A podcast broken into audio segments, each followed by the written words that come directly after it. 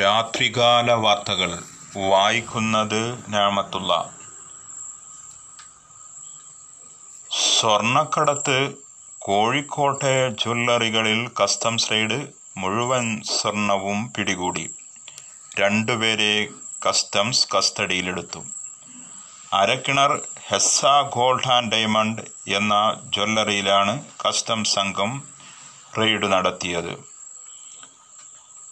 സംഭവവുമായി ബന്ധമുണ്ടെന്ന് കരുതുന്ന ഷമീർ ജിപ്സൺ എന്നിവരെ കസ്റ്റംസ്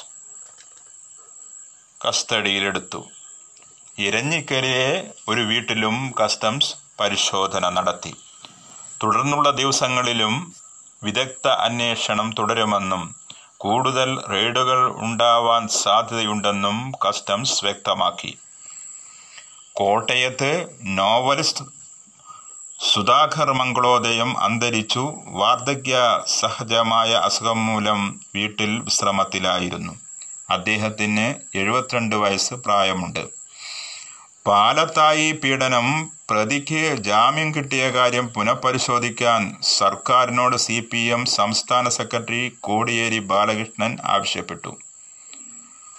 സംസ്ഥാനത്ത് സാമൂഹിക വ്യാപനം തീവ്രമെന്ന് ആരോഗ്യ വകുപ്പ് കടുത്ത നിയന്ത്രണങ്ങൾ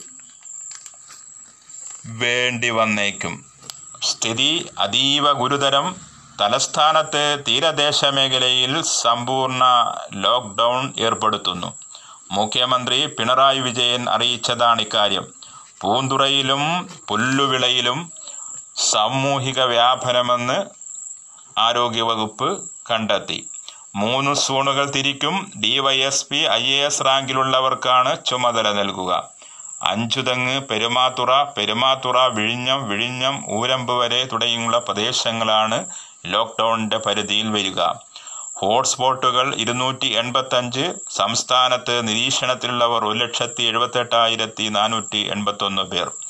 അതേസമയം നൂറ്റി മുപ്പത്തി മൂന്ന് പേർക്ക് രോഗം ഭേദമായി. നിങ്ങൾ കേൾക്കുന്ന രാത്രികാല വാർത്തകൾ ചൈനയിൽ വെള്ളപ്പൊക്കം തീരദേശത്ത് നിരവധി പ്രദേശങ്ങളും വീടുകളും കെട്ടിടങ്ങളും വെള്ളത്തിനടിയിലായി. നിരവധി പേർ സുരക്ഷിത സ്ഥാനങ്ങൾ തേടി പലായനം തുടങ്ങിയതായി റിപ്പോർട്ട്. കനത്ത മഴയെ തുടർന്നാണ് നിരവധി നദികളിൽ വെള്ളം ഉയർന്നത്. വാർത്തകൾ കഴിഞ്ഞു. വാർത്തകളുടെ ക്രോഡീകരണവും അവതരണവും വി എ എം ഞാമത്തുള്ള ഇനി പ്രഭാതകാല വാർത്തകൾ കേൾക്കാം. ഏവർക്കും ഗുഡ് നൈറ്റ്.